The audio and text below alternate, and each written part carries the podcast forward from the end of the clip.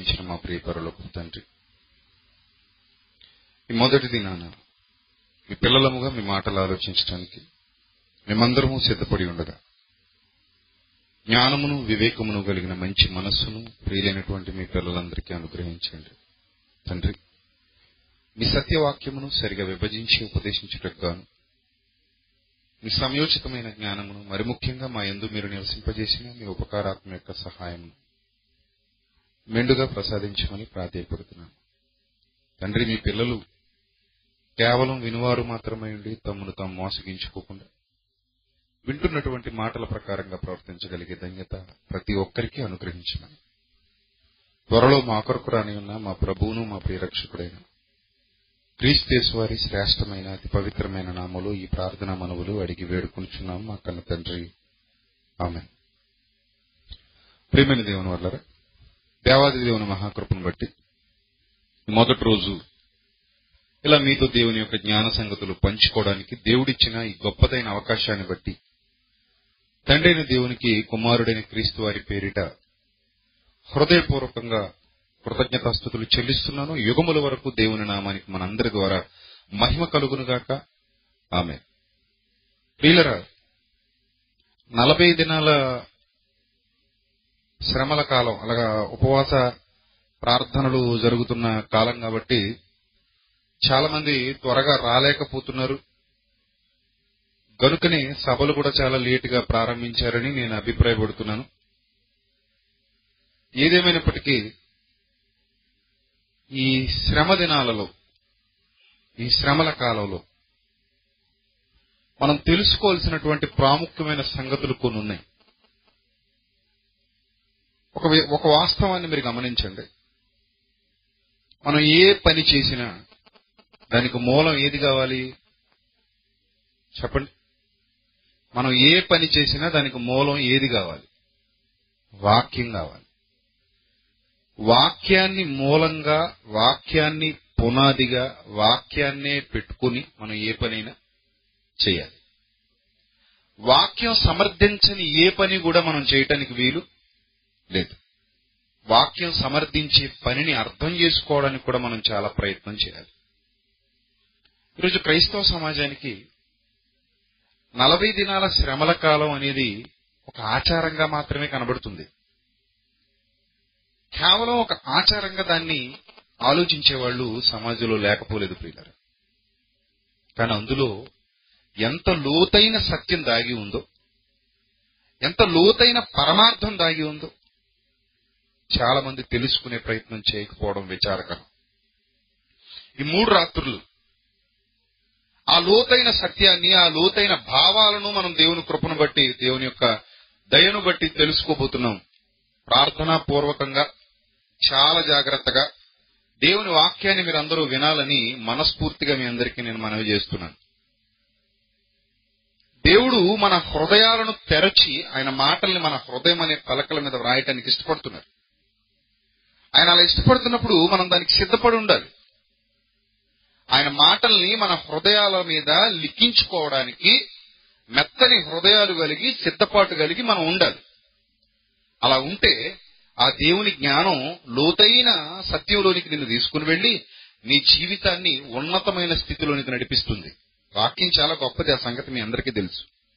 మనిషి హృదయాన్ని కదిలించేది మనిషి హృదయాన్ని మార్చేది మనిషిని నీతి మార్గాలలో నిలబెట్టేది దేవుని వాక్యం సామాన్యమైంది కాదు.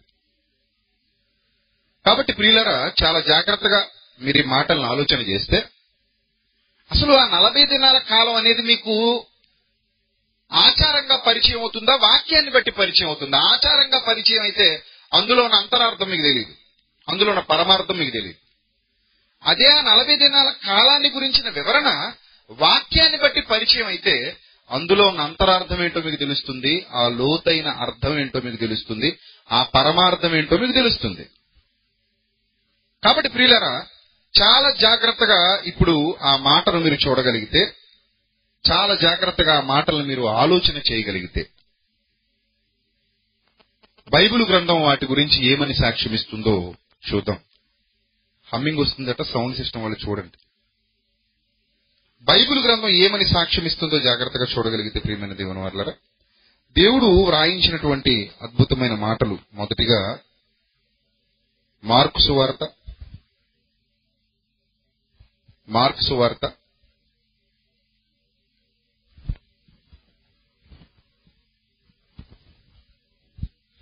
మొదటి అధ్యాయము మార్క్స్ వార్త దయచేసి మీ అందరూ మీ బైబిల్ ఓపెన్ చేసి చూడండి. మార్క్స్ వార్త మొదటి అధ్యాయము తొమ్మిదో వచ్చిన జాగ్రత్తగా చూడాలి. మార్క్స్ వార్త మొదటి అధ్యాయము తొమ్మిదో వచనం. ఆ దినములలో యేసు గలిలయలోని నజరేతు నుండి వచ్చి యోర్ధానులో యోహాను చేత బాప్తిస్మము పొందెను. వెంటనే ఆయన నీళ్ళలో నుండి ఒడ్డునకు వచ్చుచుండగా ఆకాశము చేల్చబడుటయు పరిశుద్ధాత్ముడు పావురము వలె తన మీదికి దిగివచ్చుటయు చూచెను. మరియు నీవు నా ప్రియకుమారుడవు నీ అందు నేను ఆనందించుచున్నానని ఒక శబ్దము ఆకాశము నుండి వచ్చాను. బాగా వినాలి మీరు. భూమి మీద దేవుడు ఒక మనిషిని లేదా ఒక మనుష్య కుమారుణ్ణి తన కుమారుణ్ణి లేదా భూమి మీద ఉన్నంతకు ముందున్న ఒక మనిషిని గూర్చి గొప్పగా నిన్న ఆనందపరచడం సమస్య లేదు. అయితే చూద్దాం? చూద్దాం. చూద్దాం. వెళ్ళాడు. పరిశుద్ధాత్ముడు తోడుగా ఉండి అరణ్యంలోనికి తోసుకుని వెళ్ళిపోతున్నాడు. ఇది సందర్భం. తెలుసా మీకు సందర్భం ఇది అన్న సంగతి మీకు తెలుసా? ఈరోజు నలభై దినాలు ఒక చోట కూర్చుంటున్న వాళ్ళందరికీ ఈ వాస్తవాలు తెలుసా? లేకపోతే మామూలు కూర్చుండిపోతున్నారా? ఇప్పుడు ఏదైనా మనం చేస్తున్నప్పుడు పూర్వాపరాలన్నీ ఆలోచన చేయాలి. బైబిల్లో వ్రాయబడిన ప్రతి సత్యం మనకు తెలియాలి. ఎవడో వచ్చి మనల్ని ప్రశ్నించే పరిస్థితిలో మనం ఎప్పుడు ఉండకూడదు. అన్ని సంగతులు మనకు తెలియాలి ప్రియులారు. అప్పుడే దేవుడు మనల్ని బట్టి ఆనందపడతారు సంతోషపడతారు. జాగ్రత్తగా చూడండి. వెంటనే పరిశుద్ధాత్మ ఆయన అరణ్యములోనికి తోచుకొని పోయాను. ఇప్పుడు గేమ్ ఎక్కడ జరగబోతుంది?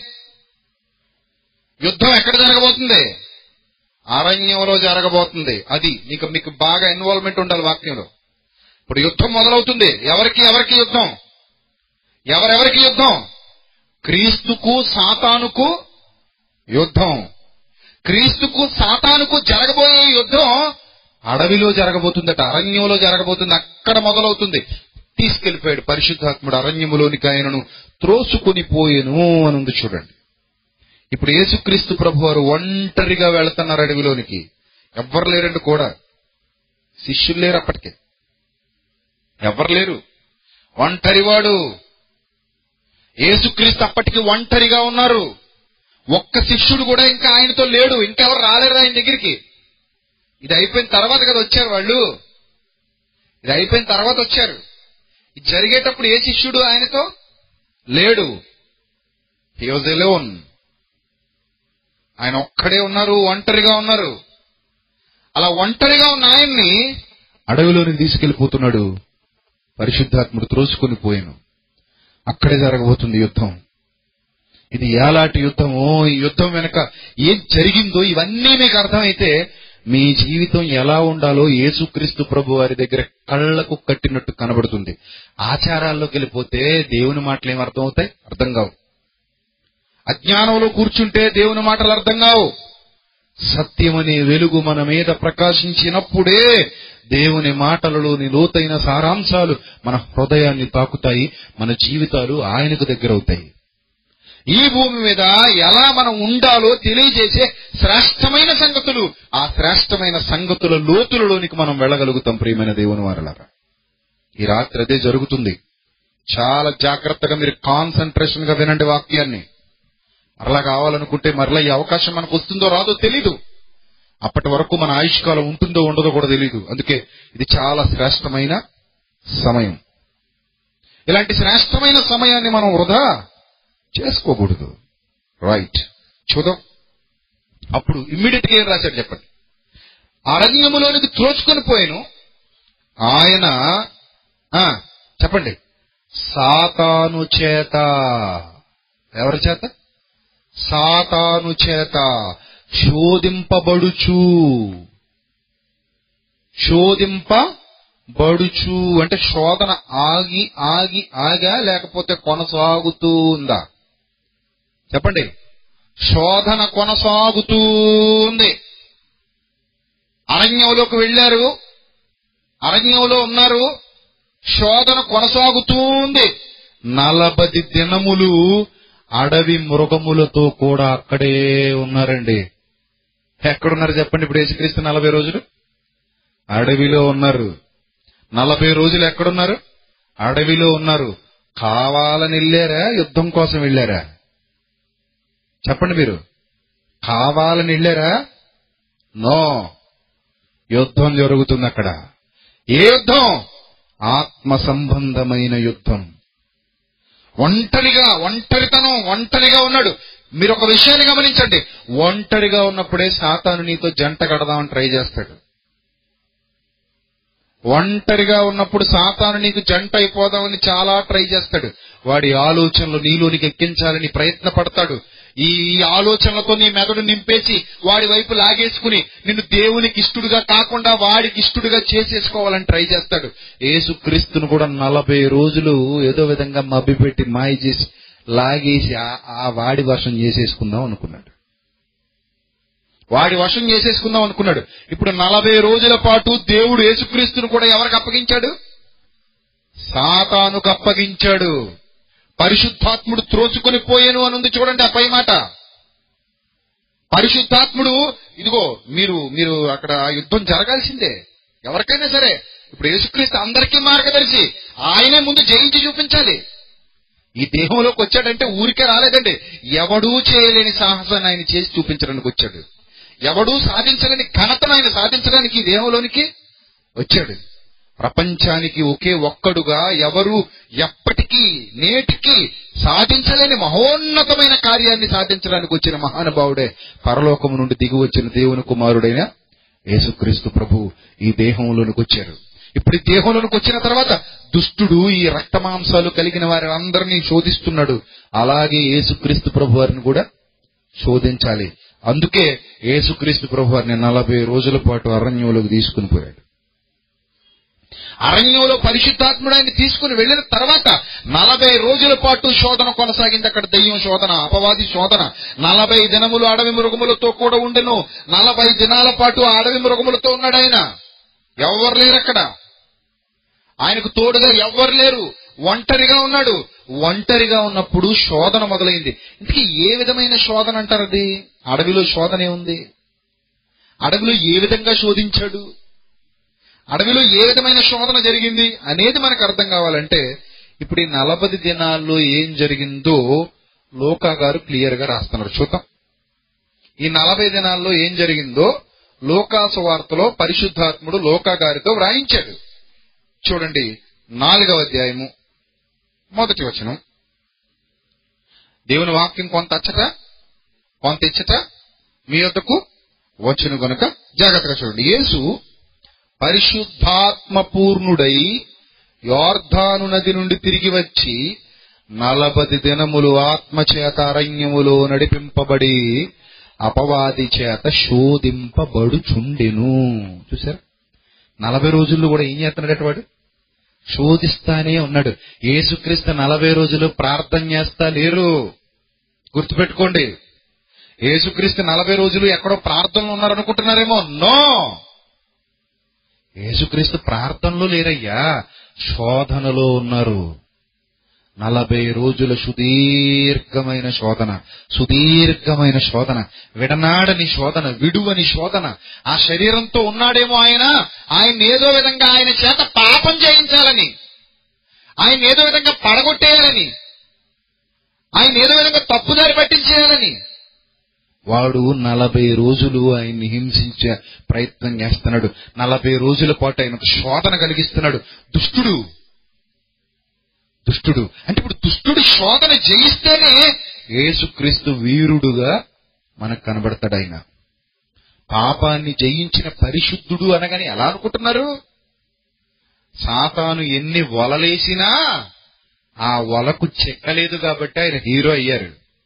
మనం ఎన్నోసార్లు చిక్కిపోయాం కాబట్టి ఏమయ్యాం? జీరోలు అయ్యాం. ఆయనకి మనకి ఉన్న తేడా అదే. యేసుక్రీస్తు ఎన్ని వలలేసినా వాడికి చిక్కలేదు లొంగలేదు. నలభై రోజులు ఆయన ప్రార్థన చేసుకునే పని లేదండి. నలభై రోజులు ఆయన శోధించేస్తున్నాడండి శోధించేస్తున్నాడు. నలభై రోజుల పాటు విపరీతమైన శోధన విపరీతమైన శోధన విపరీతమైన శోధన.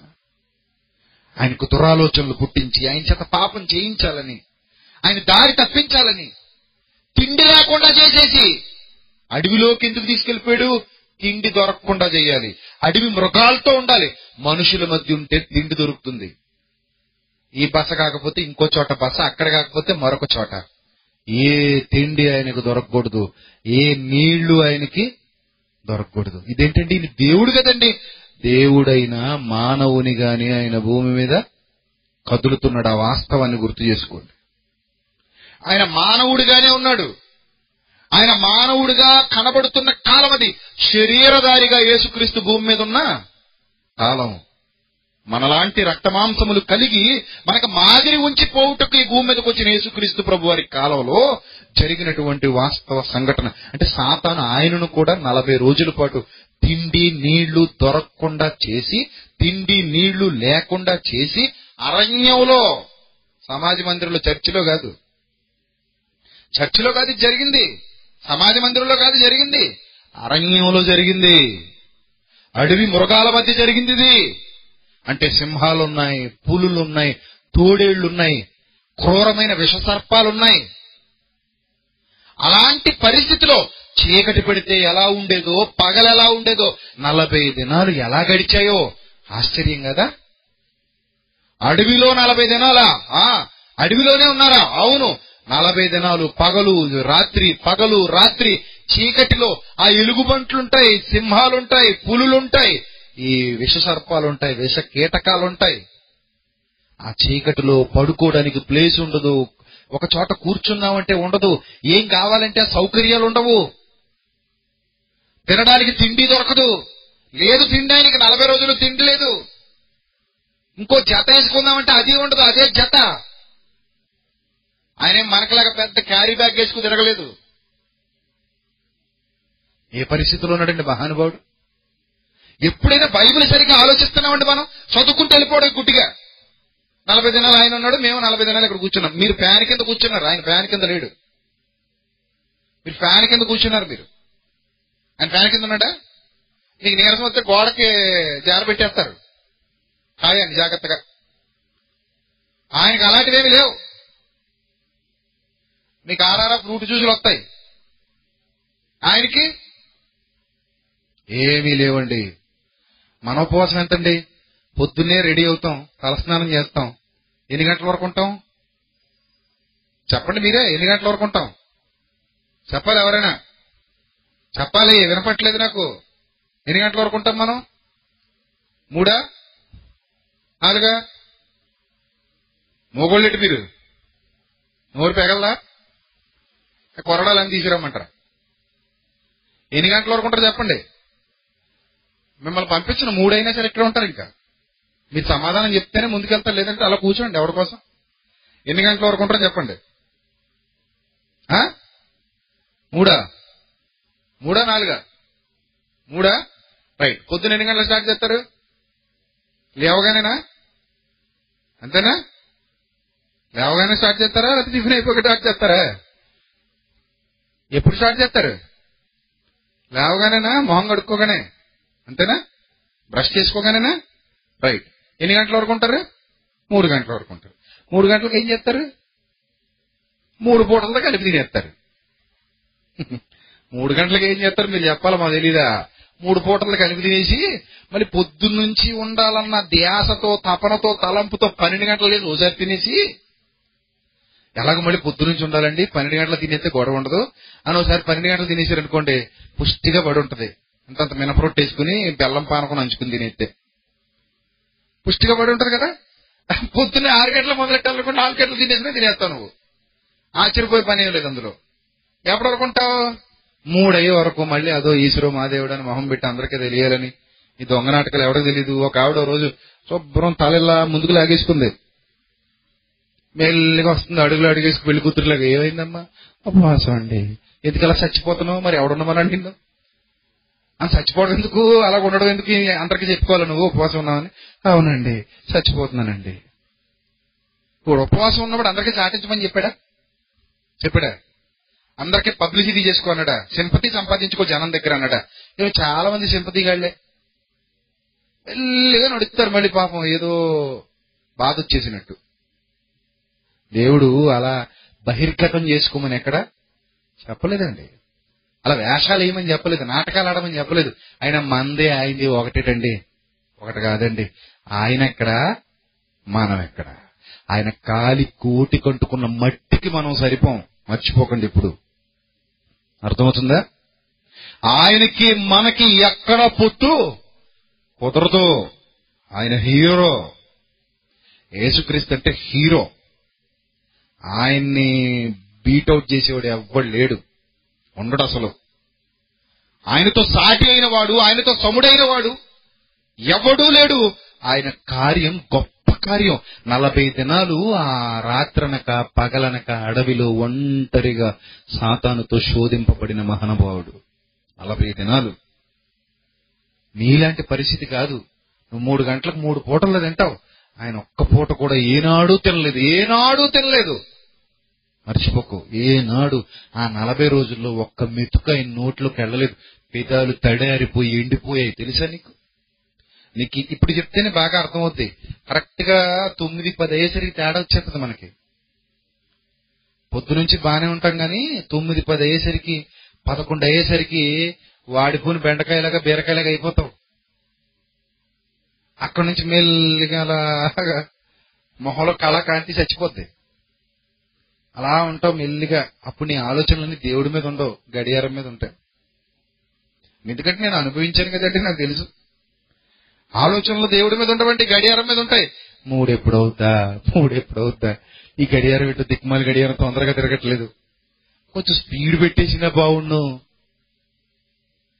చూసారా అంటే నీ భక్తి అప్పుడే పదకొండు గంటలకు చచ్చిపోయింది అనమాట పది పదిన్నర అయ్యేసరికి నీ భక్తి మెల్లగా ఏమైపోయింది? సచ్చింది.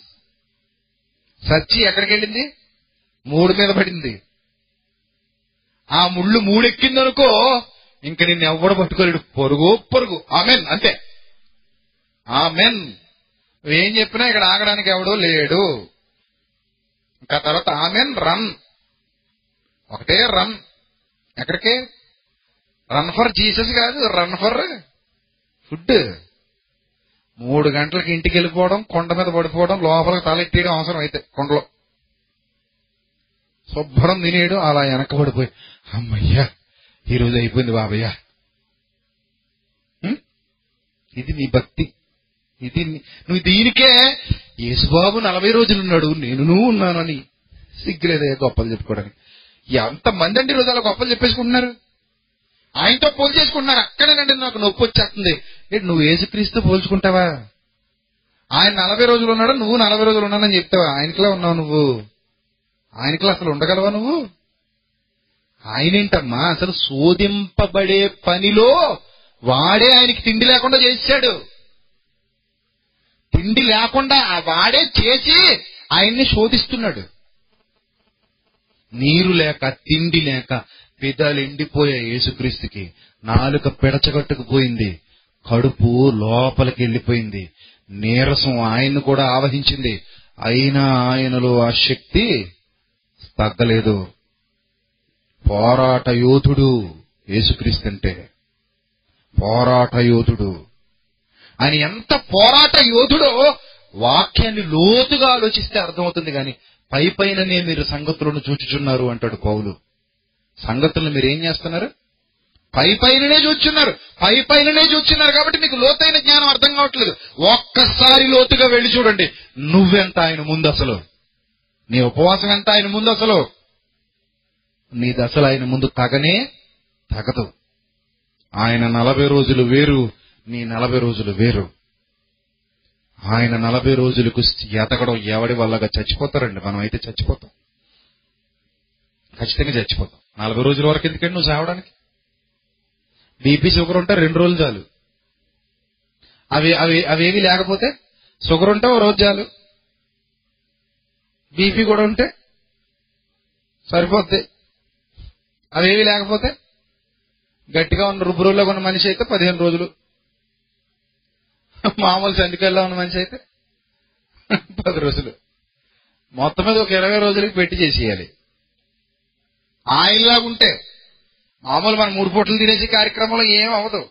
బాగానే ఉంటాం మనం. గొప్పలు మాత్రం చెప్పుకుంటాం. వద్దండి. గొప్పలు చెప్పుకోకండి. అలా నోటితో అనవసరంగా మీరు ఏదేదో చెప్పేసుకుని ఉన్నదాన్ని పాడు చేసుకోకండి.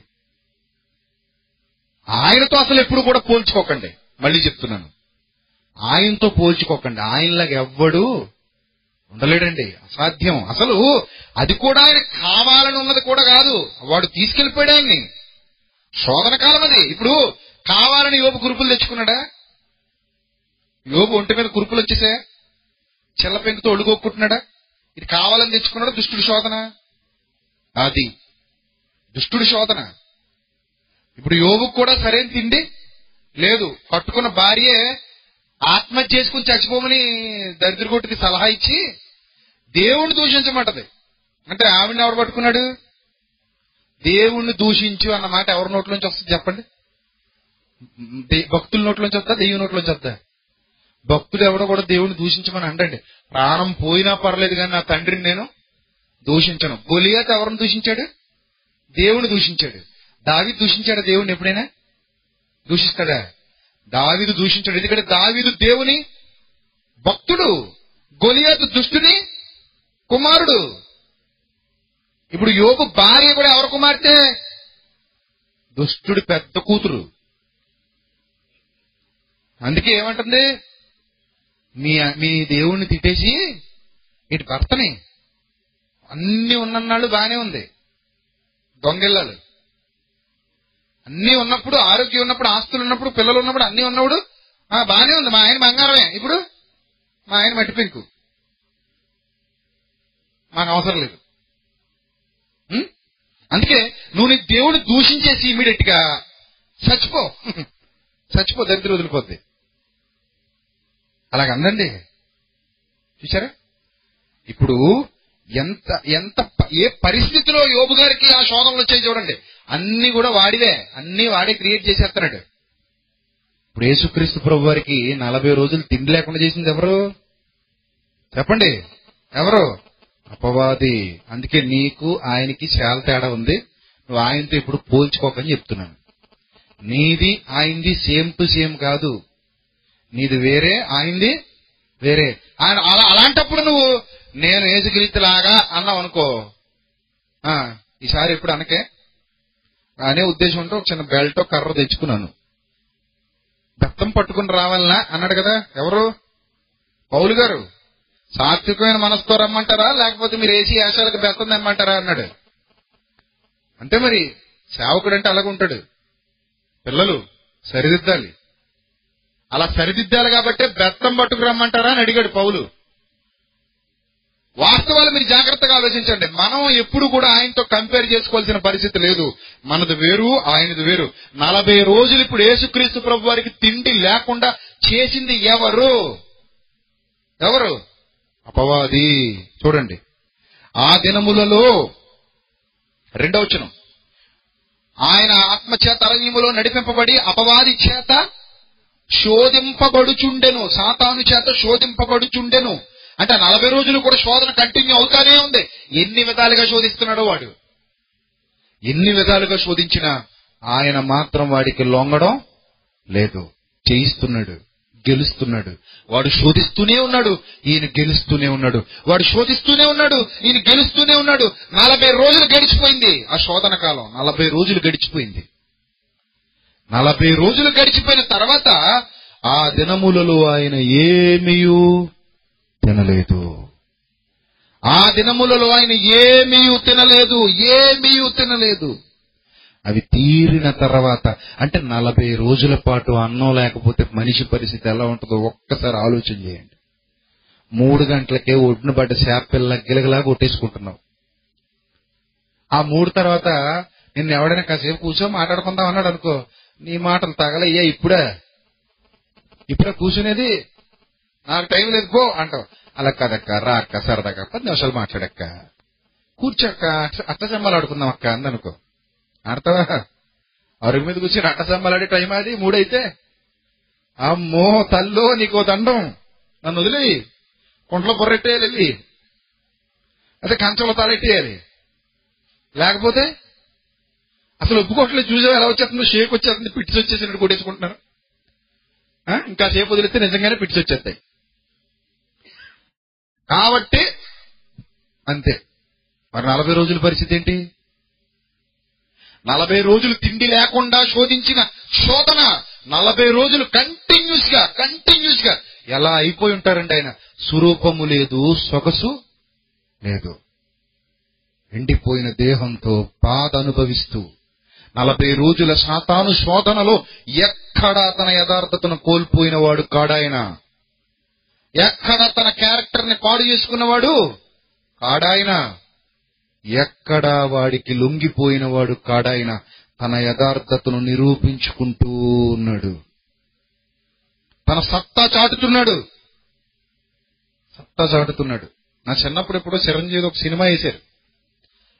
తిండి తినకుండా ఎన్ని రోజులు కానీ సైకిల్ దొక్కేస్తాడు అది అబద్ధం. దానికి మా పక్కన ఉన్నోళ్ళు మా మా ముసలోళ్ళు ఒక ఇద్దరు ముగ్గురు ఉండేవారు. బోర్ని ఏడుపు ఇలాగ ఇలాగే చేస్తున్నారు? మామూలు బాగానే తొక్కుతున్నారు. పాపం బిడ్డ ఈవిడి నిజంగా ఈవిడి ఈవిడి దొక్కినట్టు ఫీల్ అయిపోతుంది అక్కడ. అత అత ఆయన సైకిల్ దొక్కుతుంటే ఈవిడ దొక్కినట్టు ఫీల్ అయిపోయి బోర్ నేడిచేస్తుంది అంటే ఇలాంటి వాటికి బాగా అర్థం చేసుకుంటారు అనమాట అబద్ధాలని. అది నిజమా? అన్ని రోజులు సైకిల్ దొక్కాడే అతను మగ మహారాజా అది నిజమా? సినిమా అబద్ధం. అబద్ధాన్ని చూసి ఈవిడ ఏం చేస్తుంది? ఏడు చేస్తుంది. కానీ ఇది అబద్ధం కాదు. నిజం. నిజమయ్యా నలభై రోజులు నిజమైన మగమహారాజు అంటే ఈయన ఆయన కాదు. అసలు సిసలైన మగ మహారాజు అంటే ఈయనండి.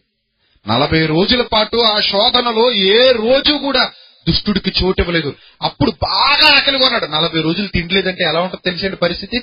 కడుపులో ఉన్న పేగులన్నీ ఆ జీర్ణ జీర్ణాశయంలో జీర్ణాశయంలో యాసిడ్స్ రిలీజ్ అవుతా ఉంటాయి. మనం ఒక్కోసారి మూలుగులు మింగేస్తుంటాం కదా. అవి కరిగిపోతాయి? లోపలికి వెళ్ళి కరగవా? కరిగిపోతాయి? కంసాలి పాత్రలో బంగారం కరిగిపోయినట్టు కరిగిపోతాయి.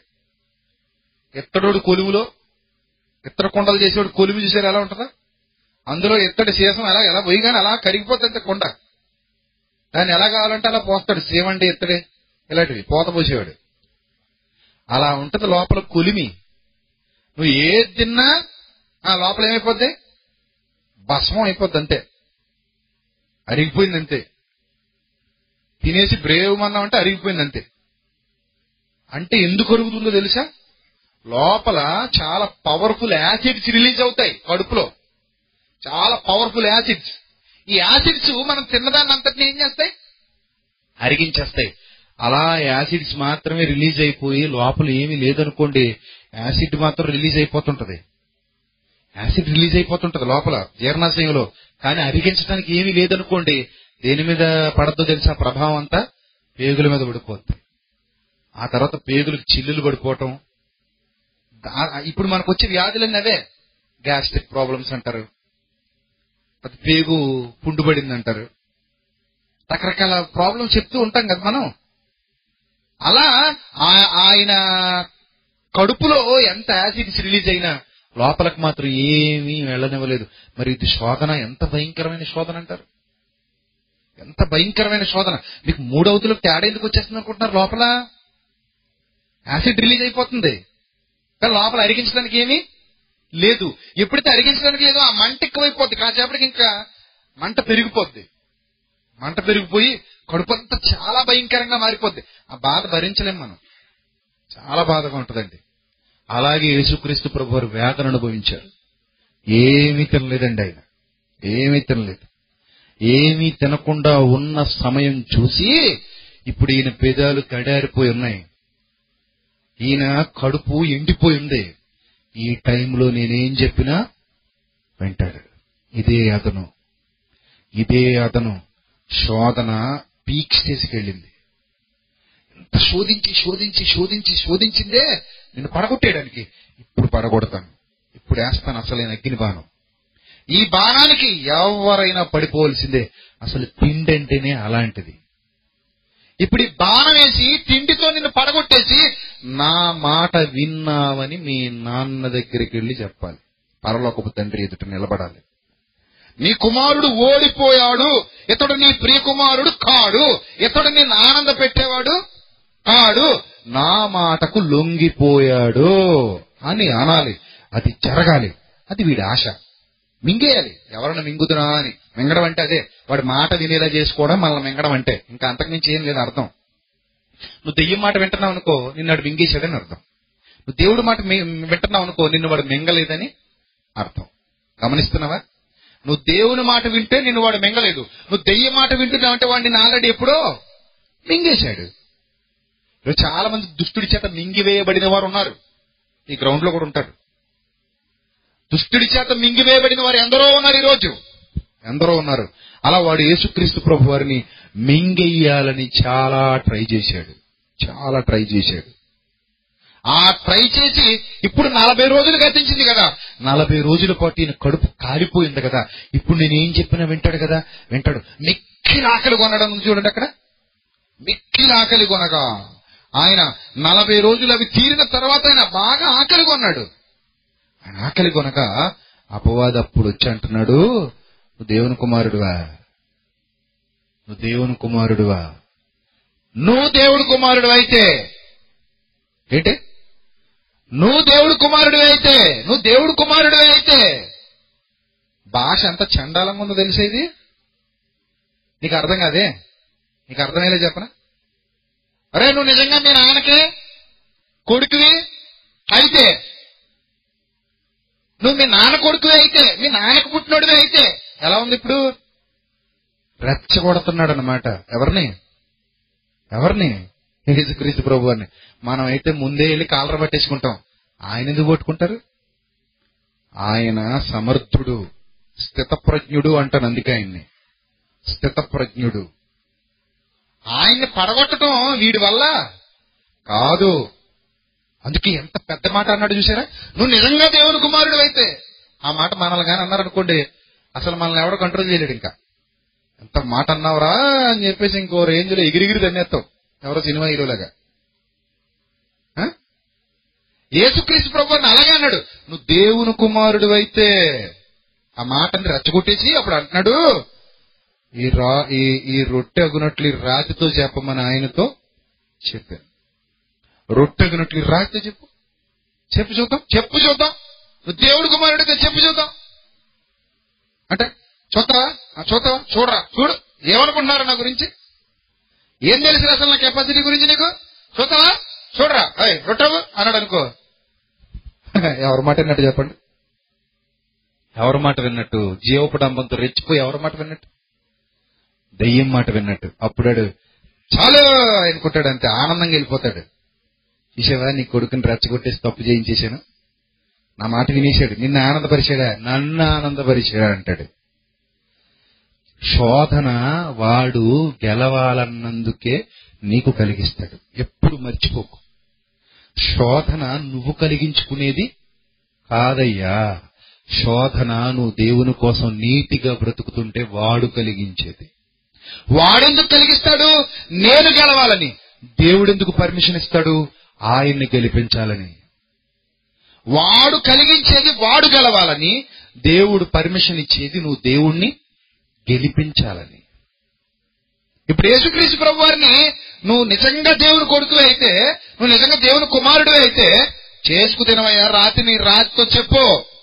రొట్టవమని చెప్పు రొట్టవమని చెప్పు నీ వల్ల అవుతుందా? నువ్వు నిజంగా దేవుని కుమారుడుగా ఏడు చూద్దాం చెప్పు. రుజువు చూపించు నాకు. అసలు వీడికి ఎందుకు ఆయన రుజువు చూపించాలి? ఈడేవాడు అసలు గొట్టంగాడు? ఎందుకు రుజువు చూపించాలి ఆయన? అవసరం లేదు. నలభై దినాలు అన్నం లేదు నీకు. ఆ రాయిని రొట్టె అవ్వమని చెప్పి తిను. ఆ రాయిని రొట్టెగా చేసుకుని తిను. నలభై రోజులు అన్నం లేదు నీకు తిను. నువ్వు దే- దేవుని కుమారుడు అంటున్నావు కదా. నిజంగా దేవుని కుమారుడు అయితే చెయ్యి అలా అంటే మనమైతే బలహీన పడిపోయి రెచ్చిపోయి తప్పు చేసేస్తాం. నో. యేసుక్రీస్తు ఎక్కడ దయ్యం మాట వినలేదండి. అందుకే ఆయన ధీరుడు వీరుడు. ఆయన యోధుడు. జరిగిన సందర్భం అది. నువ్వేం అర్థం చేసుకున్నావు? ఏదో వెళ్ళాం కూర్చున్నాం నొప్పులు పడ్డాం ఇంటికి వచ్చాం స్నానం చేసాం తినేసాం పడుకున్నాం. దీనికి ఏదో పెద్ద భక్తి జీవితంలో మళ్ళీ పేరు డబ్బా. నిజంగా నువ్వు దేవుని కోసం బ్రతికితే వచ్చేదే నిజమైన శోధన. గుర్తుపెట్టుకో. నీకు నువ్వుగా శోధన క్రియేట్ చేసుకోవడానికి ఏం ఉండదు. నీకు నువ్వుగా క్రియేట్ చేసుకునే శోధన ఏమీ లేదు. నువ్వు నిజంగా పవిత్రంగా పరిశుద్ధంగా చెడిపోయిన ఈ లోకంలో నువ్వు కూడా కలిసిపోకుండా ప్రత్యేకంగా బ్రతకటానికి ఎప్పుడైతే ఇష్టపడతావో నువ్వు అడగక్కర్లా.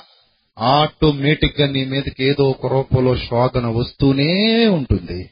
దాన్ని నువ్వు జయిస్తూనే ఉండాలి. ఇట్స్ ఎ గేమ్ గెలవాలి తప్పదు. ఇదొక యుద్ధం. గెలవాలి తప్పదు. నువ్వు నీతిగా బ్రతుకుతుంటేనే దుష్టుడు నీకు వలేస్తాడు. నువ్వు నీతిగా నిలబెడితేనే దుష్టుడు నిన్ను శోధిస్తాడు. నువ్వు నీతిని కోల్పోయినప్పుడు దుష్టుడు నిన్నేం పట్టించుకోడు. నువ్వు సొంతంగా క్రియేట్ చేసుకోవడానికి శోధన ఏమీ లేదు. వాడు క్రియేట్ చేసేదే శోధన. అసలు వాడి పేరేంటో తెలుసా? శోధకుడు. వాడి పేరేంటి? శోధకుడు. ఆ శోధకుడు యేసుక్రీస్తును శోధించడానికి వచ్చాడు. ఆ శోధన యేసుక్రీస్తు జయించి చూపించారు. ఏ విధంగా జయించారు? ఈ నలభై దినాల్లో మనమేం చేస్తున్నాం? ఆయనేం చేశారు? ఇవన్నీ ఆలోచిస్తే మనం మనం చేస్తున్నవి మన కోసం తప్ప ఆయన కోసం కాదని అర్థమైపోతాయి. మనం చేయాల్సింది ఇలా కాదు ఇంకా ఉంది ఇంకా లోతుగా ఆలోచించి చెయ్యాలి అన్న ఇంగిత జ్ఞానం మీకు వస్తుంది. లేకపోతే ఏదో చిన్నగా మీ భక్తి ఏదో చేసేసుకున్నాం అనుకుంటూ దీన్ని బట్టి ఏదో గొప్పగా ఫీల్ అయిపోతూ చివరికి ఆయనతోనే కంపేర్ చేసేసుకుంటూ నేను ఏదో పరిశుద్ధుని పరిశుద్ధరాలు అన్నేసుకుంటే చాలు జీవితానికని ముగించేస్తారంతే లేదు లేదు ప్రియులు అలా ఉండకూడదు. మన జీవితమే యుద్ధరంగంలో ఉంది. భూమి మీద నొరుల కాలమే యుద్ధకాలం. యుద్ధకాలం. కాబట్టి క్రీస్తును పోలి నడుచుకోవాల్సిన జీవితాలు ఎలా ఉంటాయో అసలు క్రీస్తు ఏ విధంగా జయించి చూపించారో క్రీస్తును పోలి నడవడం అంటే ఏంటో ఇవన్నీ కూడా రేపటి దినాన మరింత విషదంగా మనం నేర్చుకుందాం ఇదే అంశం మీద. కొంచెం త్వరపడి రండి. సిద్ధపాటు కలిగి రండి. మీతో పాటు సత్యం కోరుకునేవారిని సత్యం కావాలని మీరు అనుకునేవారిని సత్యం వాళ్ళకి కావాలని మీరు అనుకునేవారిని వెంట పెట్టుకుంటండి ప్రభు సేవలో మీరు కూడా పాలిభాగస్తులు కండి. తలలు వంచండి ప్రార్థన చేసుకుందాం. క్రీస్తు చేసినందు మమ్మల్ని అతి మిక్కిలిగా ప్రేమించిన మా ప్రియ పరలోకపు తండ్రి ఇప్పటి వరకు విలువైన మీ మాటలు మీ పిల్లలకు వివరించడానికి మీరు ఇచ్చినటువంటి గొప్ప అవకాశాన్ని బట్టి హృదయపూర్వకంగా కృతజ్ఞతాస్థుతులు చెల్లించుకుంటున్నాం తండ్రి. దయగలిగిన మా దేవ మీ కృపలో మీ పిల్లలను భద్రపరచండి. విత్తబడిన వాక్యాన్ని దుష్టుడెత్తుకుని పోకుండా తండ్రి మీ పిల్లల హృదయం అనే పలకల మీద వ్రాయబడి అక్కడ ముప్పదంతులుగా అరుగుదంతులుగా నూరంతులుగా ఫలించుటకు సహాయం చేయండి. మీ కృపలో భద్రపరచండి మీ కృప బాహుళ్యం చొప్పున కనికరించండి కరుణించండి. మీ సన్నిధాన వర్తనలుగా ప్రతి ఒక్కరిని నిలువ పెట్టండి నాతోటి సేవకుల్ని వారి సంఘాలని మీరు జ్ఞాపకం చేసుకోండి. రేపటి దినాన మమ్మల్ని అందరినీ ఇక్కడ తీసుకుని వచ్చిందండి మరిన్ని మహాజ్ఞాన సంగతులు మాకు నేర్పించండి. త్వరలో మా కొరకు రాని ఉన్న ప్రభువును మా ప్రియ రక్షకుడైన క్రీస్తు వారి పేరిటి ప్రార్థన మనవులు అడిగి వేడుకొనిచున్నాం. మా కన్న తండ్రి. ఆమెన్. అందరికీ ఉన్నారండి థ్యాంక్ యూ